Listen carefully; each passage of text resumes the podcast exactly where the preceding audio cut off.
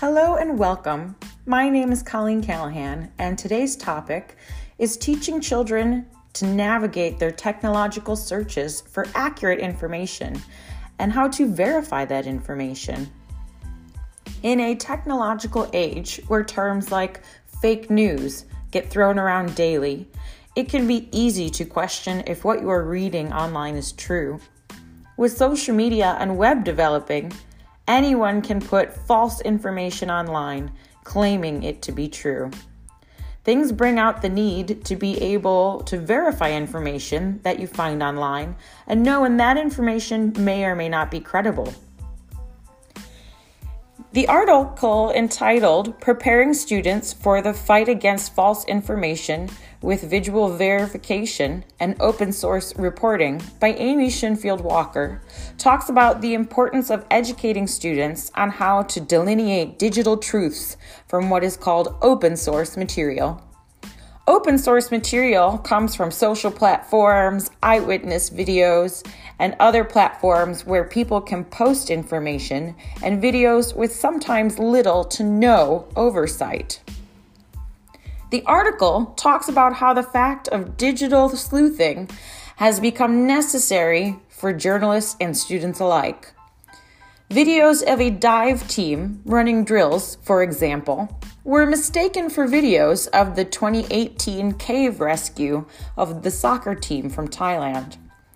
Reporters could have avoided that mistake by tracing the origin of the video and noting that the waters in that video were crystal clear, while the waters at the cave site had near zero visibility.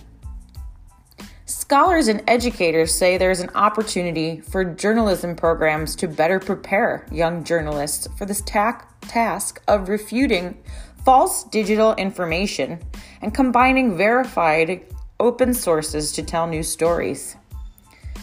The article talks about three main ways that we can help students learn to overcome the fake news and false things that we find online teaching the next generation of journalists to be stronger visual verifiers and open source reporters may help avert such problems and avoid others.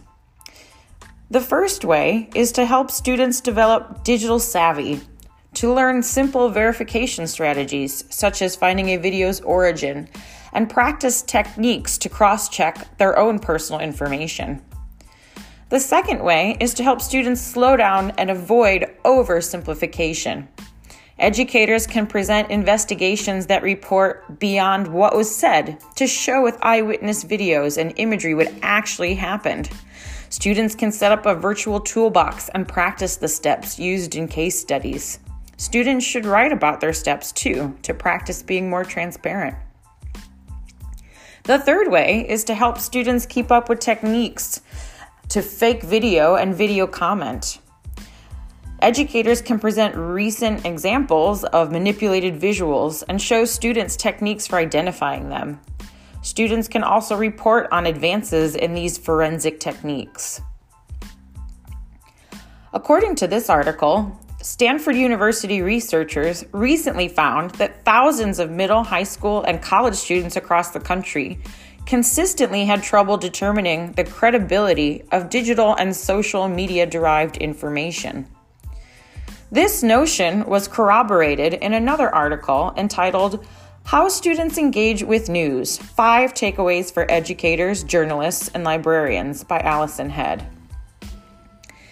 They administered a digital survey to 5,844 students at colleges and universities. There was also data from a Twitter panel, which consisted of more than 135,000 college age persons. While most believed the core principles of journalism and considered news were necessary in a democracy, this was 80% of those students. Others were dissatisfied with the quality of news today when media and political polarization are particularly acute.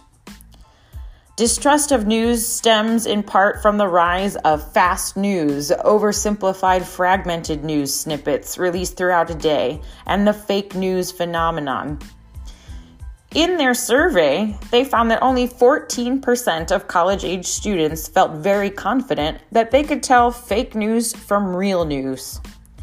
The article then goes on to explain how it is the duty of educators, journalists, and librarians to teach the masses on how to properly identify the information online from what is real and what is fake. In this digital age of information that is constantly in fluctuation and appears rapidly all over the world, the concept of teaching students how to navigate that information is becoming more of a necessity. Who will take up this task? Without the ability to properly navigate the internet and find truth, we are left with nothing but an interweb of lies. Once again, I'm Colleen Callahan, and thank you for listening.